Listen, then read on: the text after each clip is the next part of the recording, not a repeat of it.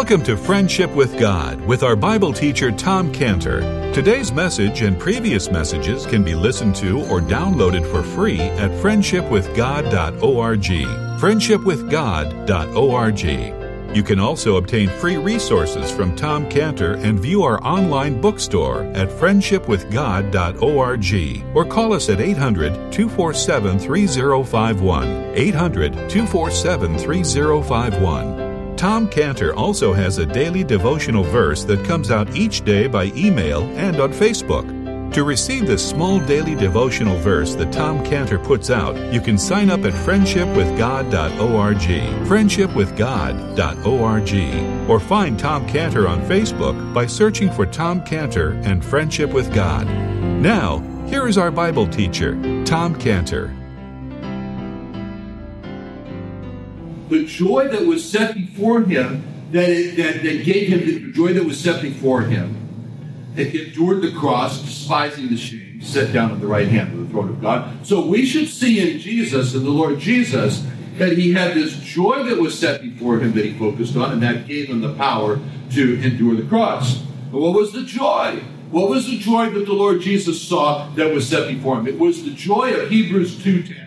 The joy of Hebrews 10 where it says, For it became him for whom are all things and by whom are all things, in bringing many sons to glory, to make the captain of their salvation perfect through suffering. So it was his sufferings on the cross that enabled the Lord Jesus to bring many sons to glory. That was the come along now. You're going to be part of the many sons I'm bringing to glory. That makes the Lord very happy. Just picture that scene. I mean, Picture us in that scene with our tattered rags. We look like a homeless person. Not a, well, not a very good condition homeless person. And the Lord and, and, and, and the Lord says to us, Well, now you just come with me. You come with me to your mansion for eternity. Look, you got to change those clothes, get, to get rid of those clothes, and, and now put on some pure, white, spotless robes of righteousness and what and, and don't take a lot of time dressing. Hurry up. You got to make it to the marriage supper of the Lamb. And so the Lord sees us at the marriage supper of the Lamb. We're all cleaned up. We're looking beautiful with those spotless white robes of righteousness. And the Lord sees us and it makes him very happy. And what Joseph, what made Joseph so happy was to see how God had meant it unto good when he was sold into slavery. And, and, and Joseph sees that good that God meant it unto, and, and, and Joseph, like I said, he's tempted to say it was good when I was sold into slavery. It wasn't just a hollow, well, God is good statement that Joseph made. Joseph had taken the time to carefully look and to see what God did when he said in the end of verse 20, as it is this day to save much people alive. It's interesting. It's interesting that Joseph says, as it is this day you know, that, that, that sounds like a statement that maybe will be heard in heaven. I don't know. But it could be replayed in heaven when people talk about as it is this day from heaven. Can you imagine what it's going to be like when the day comes when we'll be in heaven and we'll look at all those that we witnessed to and forgot about? And, and, and those same ones have, have gone on, not we didn't know. They went on to receive the Lord and we haven't seen them since. We witness to them. We'll be in heaven, and we'll see them there, and we'll say, "Hey, what are you doing here?" you know, I, I just remember that dear couple. that came to our apartment in Cincinnati and brought me the gospel, and I was I was classically rude to them. I had classic rudeness, and, and I told them to leave. That I wanted nothing to do with their God and, and, and I've never seen that couple again. And all I could think of, all I could think of is how they must have left and said to themselves, well, that was a waste of time. I mean, there's no hope for that fellow. It's hell for him for sure. And I can just imagine in heaven, when I do say that, see them, that they're going to say to me, hey, what are you doing here? and you know what I'll be able to say? Verse 20. I'll be able to say, God meant it unto good, as it is, and to bring to pass as it is this day to save me alive. And that'll be a glorious day when we see all those that we thought that, that, that we last saw on earth, no hope for them, and we'll be able to say, wow, as it is this day, save much people alive. That's why none of us should ever state that we know for sure that this person or that person is in hell, was cast into hell when he died, now burning in hell. We should never say that. We should never, we, we, why should we never say that this particular person or is for sure in hell? Because we are the people of 1 Corinthians 13. 1 Corinthians 13 speaks of love, and we are the people of love. And one verse in that chapter applies in this situation. When it describes the people of love in verse 7, 1 Corinthians 13 7, when it says love, charity, love, uh, uh, love believeth all things, hopeth all things. Now, when you apply that verse to the gospel, the, the, the believeth all things, and when you apply that to the power of the gospel, and specifically Romans 1.16, Romans 1.16, which says, For I am not ashamed of the gospel of Christ, for it is the power of God unto salvation to everyone that believeth, to the Jew first and also to the Greek. Where that word power is the Greek word dunamis, dunamis, which is where we get our word dynamite from. So another way to read this verse in Romans 1.16 is to see it with that meaning and to and and and uh, and, to, and to see it in this amplified manner, Romans 1.16. For I am not ashamed of the gospel of Christ, for it is as powerful as the dynamite of God unto salvation to everyone that believeth, to the Jew first, and also to the Greek. And we know the gospel, we, we, that means that we know the gospel is as powerful as dynamite, which is able to blow up rock. And we know how dynamite is used. Dynamite is used to blow up rock. And, and so another another read on that that uh, that verse would be, I'm not ashamed of the gospel of Christ. It's God's dynamite that's so powerful it will blast through the hardest rock hearts of man to give God salvation. And that gospel, that gospel dynamite will first look at the hardest heart of a Jewish person first, and it will blast through it to save that Jewish person, and then that gospel dynamite will then look at the hardest heart of a Gentile person and it'll blast through that to, to that say that Gentile person. And just as we know that it, it, doesn't matter what kind of rock it is, it doesn't matter what kind of rock dynamite is used for, if it's used for granite or as we have the Tecate, blue granite, super hard rock, or what you see on the, the road there as you drive to Tijuana, Tecate, you see the blast through there, cut through it, blue, that's blue granite, or it's on quartz, or it's on compressed carbon. Dynamite is going to work, it's going to break it all up, it's just that powerful. It doesn't matter if it's a hard Russian heart or a hard Indian heart or a hard American heart or a hard atheistic European heart. God's gospel dynamite is able to break through it to save that Russian and that Indian and that European and that American. As, as God said in Jeremiah 23 29, Jeremiah 23 29, is not my word like a fire, saith the Lord, and like a hammer that breaketh the rock in pieces? And God's word is that way. It's like a fire. And those that were walking on the road to Emmaus, they experienced that when they said in Luke 24 32, Luke 24 32, they said one to another, Did not our heart burn within us while he talked with us by the way, and while he opened to us the scriptures? See, did not our heart burn within us? It's not, not uh, uh, that, that, that's, that's a description, by the way, of a good heart burn. the heart comes from the burden that comes from God's heart. That's the only heart burden that we should pray for. It reminds me of when we were when we were looking for property to have our goats on for this first Scantibodies ranch in 1978. You may remember this, Don. We and we bought that. Well, of course, they were giving away that. A lot of people remember this. When we bought that infamous property three miles down the dirt road section of Willow Road in Lakeside, and it was just about the worst property you can imagine for what we needed it for. Almost straight up and down, with huge boulders we couldn't even climb to the top of, and that property forced us to put 300 goats on less than an acre smack up against our house. And people looked at that, looked at that and said, Oh, why did you do something so stupid as to buy that property for 300 goats? That's crazy. Well, that was that. The truth is, that was not the only property we considered. there was another property that we looked at. It was really perfect. A nice, gentle slope.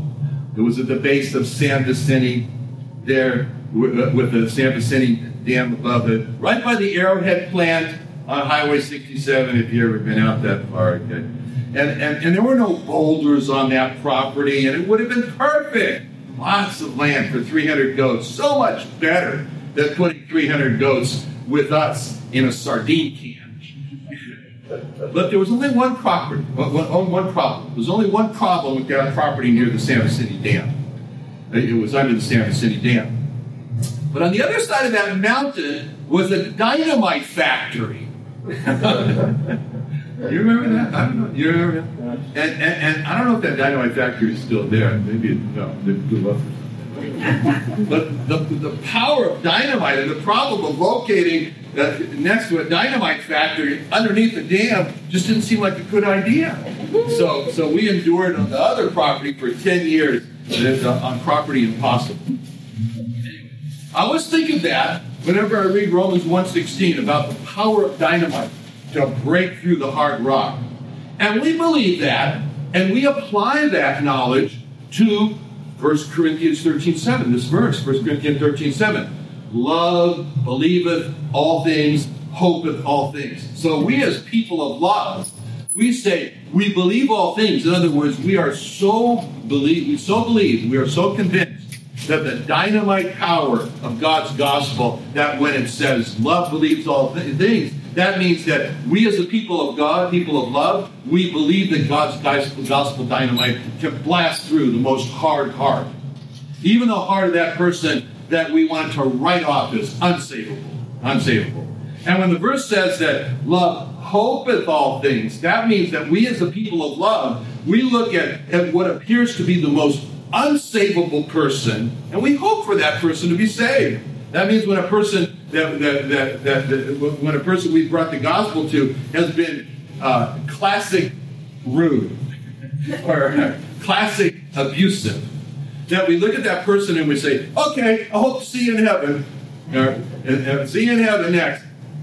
And that's why we should never conclude that any particular person was cast into hell or was burning in hell because we don't know the private transaction that takes place between God and that person all the way up to the point of death, like at the cross where the thief was, who at the point of death was told by the Lord Jesus in Luke 23 43, Luke 23 43, Luke, uh, Jesus said unto him, Verily I say unto you, today shalt thou be with me in paradise. That's why when people say to me, well, what about those Jews? You know, those Jews, all those Jews that died as cattle in the gas chambers of Hitler. You know, are they gonna, you're telling me they're gonna be in hell now? And my reply is always, I don't know. I don't know what happened to any of those persons. I know that they all have their own individual choice. They all have their own individual opportunity, and only God knows what, what, what happens. Only God can say what happened to each one of those people. And, and it, it, it's just a, another. It's just another thing that's above my paycheck. I have a lot of things that are above my paycheck. But all, all I knew, all I know, is what is what Abraham knew when he said in Genesis 18:25. Genesis 18:25, that be far from thee to do after this manner, to slay the righteous with the wicked, and that the righteous should be as the wicked. That be far from thee. All I know is shall not the judge of all the earth do right? So when it comes to God being the judge of all the earth, God's doing it right. And, and, and that's good enough for me. Now, so when Joseph looked around in verse 20 at all the people who were saved alive, he said, Wow, as it is this day, save much people alive. And, and, we're looking forward, as I mentioned, to that day in heaven when we're going to look at all the people saved and we're going to say the same thing. What a day this is today is I, like Joseph, can look at all these people who are saved and say, all these people are saved alive. You know what's really interesting? when you think about Joseph saying this in verse 20, you go back in your mind, you go back in your mind to, to the dreams that, that, that, that Pharaoh had and the interpretations that, that, that, that, that, that God gave to Joseph to, to interpret the dreams for Pharaoh. So when you think about that, when you think about Pharaoh's first dream, you know, the fat cattle feeding by the Nile and the skinny cattle coming out of it and eating up the fat cattle and then the skinny cattle staying skinny. And then you think about Pharaoh's second dream of the fat corn on the stalks and the skinny corn coming along and eating up the fat corn and staying skinny corn. Now, when you think about those two dreams that Pharaoh had, let me ask you a question. Was there any indication in those two dreams that Egypt was going to be saved from this terrible famine? Was there any indication in those two dreams that a Joseph was coming who would deliver Egypt from destruction? Was there? No, there wasn't. It was doom and gloom. It was there was not. It was just like a doom and gloom message. There was not an indication that something wonderful is going to happen to Pharaoh, to Egypt. There was no indication of uh, you know the, the skinny cattle will survive and get fat. I don't know, whatever. it just wasn't saying something terrible is going to happen, and that meant that for just the pure interpretation of the dreams, that the future for Egypt was curtains. It was finished it was the end. It was destruction from famine. So when Joseph interpreted Pharaoh's dreams, you know, Joseph saw the fat cattle and from the fat corn that there was going to be seven years of great plenty in Egypt. And when Joseph saw from the skinny cattle that ate up the fat cattle and the skinny corn that ate up the skinny corn, that there was going to be seven years of famine. And Joseph said that the famine was going to be so terrible that everybody was going to forget about the years of plenty. In other words, Joseph saw that the famine was going to destroy Egypt. And really, from all the information that Joseph saw, you know what Joseph could have done? He could he, he could have just stopped there when he said in, in Genesis 41 25, Genesis 41 25, it says there, and Joseph said unto Pharaoh, the dream of Pharaoh is one. God hath showed Pharaoh what he is about to do. Keep in mind that what he's going to say here is God's about to destroy Egypt. The seven good kind are seven years. The seven good years are seven year, years. The dream is one. The seven thin, ill-favored kind that came up after them are seven years. The seven empty corns blasted with the east wind shall be seven years of famine. This is the thing which I have spoken unto Pharaoh. What God is about to do, he showeth unto Pharaoh. Behold, there come seven years of great plenty throughout all the land of Egypt, and there shall arise after them seven years of famine and all the plenty shall be forgotten in the land of Egypt, and the famine shall consume the land, and the plenty shall not be known in the land by reason of that famine following, for it shall be very grievous. And for that dream, that was doubled unto Pharaoh twice, is because the thing is established by God, and God will shortly bring it to pass. Now that was the interpretation of the dream. And from that point, Joseph could have just walked away and said, Well, sorry, Pharaoh, to tell you the bad news. Uh, I'll be going now. And you know what that's like? That if that had happened, that would be like us going to the lost and telling, them, well, sorry, but you're in the category of Romans 3.23. For all have sinned and come short of the glory of God. Well, you know, you've sinned like everybody else, you fell short, you didn't make it, you failed to live up to the glory of God, which is the righteousness of God. And then to go on and tell them just the first part of Romans 6.23, Romans 6.23, well, the wages of sin is death. I'm sorry to tell you this, but the wages of sin is death. So that means that for you, hell is your destination. So you better just enjoy yourself during these seven years of plenty down here on earth because it's going to be seven years, which is going to turn into an eternity of famine in hell, which reminds me, it all reminds me of the last meeting I had with the oncologist at the Mayo Clinic in 1971. 70. Uh, no, no, it's 2000. Anyways, it was sometime. No. it was long. No, anyway, several years. About. Okay, where, where I went for, for, for 10 days to Mayo Clinic for extensive testing after I learned that I had non-Hodgkin's lymphoma cancer. And, and, and it, it was in the wintertime, and it got down to 40 below in Rochester, Minnesota. If you don't know that, don't go to Rochester, Minnesota. The windows in the hotel froze. And that just kind of added to the cold feeling of not knowing the outcome of what was going to happen to me. And, and so for 10 days, it was all ultrasounds and x rays and CT scans and PET scans and MRIs and exam after exam until finally on Friday evening, there was the final meeting with the oncologist at around 6 p.m. And Cheryl and I went there to his office at the Mayo Clinic there. We sat down. He had my chart opened on his desk. He had in front of him all these papers spread, all the test results, and the light was dim in his office. And he said, he said, well, you know, I'm not quite sure what the course should be, so I have to, I'd like to call my colleague at Harvard about your case. Okay. So he called up a colleague, gets on the phone with them, discusses, and the discussion is, think it's a good idea to inject his spinal column with methotrexate? Because the cancer might also be hiding in his brain. He gets off the phone and he tells me, you know, my colleague at Harvard thought it's a good idea to inject methotrexate. And, and, and, and, and well, I knew about methotrexate and what it could do. And I, I, and I looked at it and said, I don't think so. and, and then he closed the chart again. And, and it was dinner time. And he said to us, really, he said this. He said, you know, if I could think of the best restaurant here in Rochester, where I would go if it was going to be my last dinner. this is where I go. And he gave the name of the restaurant. That was the meeting. That was all. In essence, he said, There's no hope. So, what do you think Cheryl and I did that night? We went to that restaurant, and the food wasn't that good. But it was a pretty somber meal. But and some Christians are like that when they talk to the lost. They just talk about how hopeless their situation is as sinners. They're on their way to hell. They don't give any hope of the gospel. They're not acting like people of love. They, they don't believe all things, especially don't believe in the power, the dynamite power of God's gospel to break through and, and, and save the hardest heart. They don't hope for every person to be saved. And the evidence that they don't hope for every person to be saved is that they're not giving the gospel to every person they can.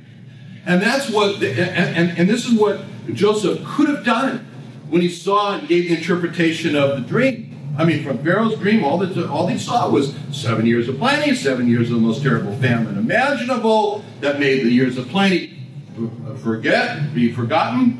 From the dreams, Joseph saw no hope for, for Egypt to be saved. From the dreams, Joseph just saw no indication that the people of Egypt were going to survive, they're going to live. From the dreams, Joseph did not see himself saving Egypt from sure death. From the dreams, Joseph only saw the death of Egypt. And that's like us with the lost. When we look at the lost and their sin, we see no indication that they're going to be saved, especially for going door to door among the Jewish people in the summer blitzes. I mean, literally millions of doors, of the millions of doors that the summer blitzers have knocked on, you know there's not been one door that's open and a Jewish person says, Oh, come in, I've been waiting for you. You know, now tell me, what must I do to be saved? I mean, there's been nothing seen in the millions of doors that would indicate a coming salvation. It's just like Joseph when he saw from Pharaoh's dreams, there was not any hope for Egypt to be saved.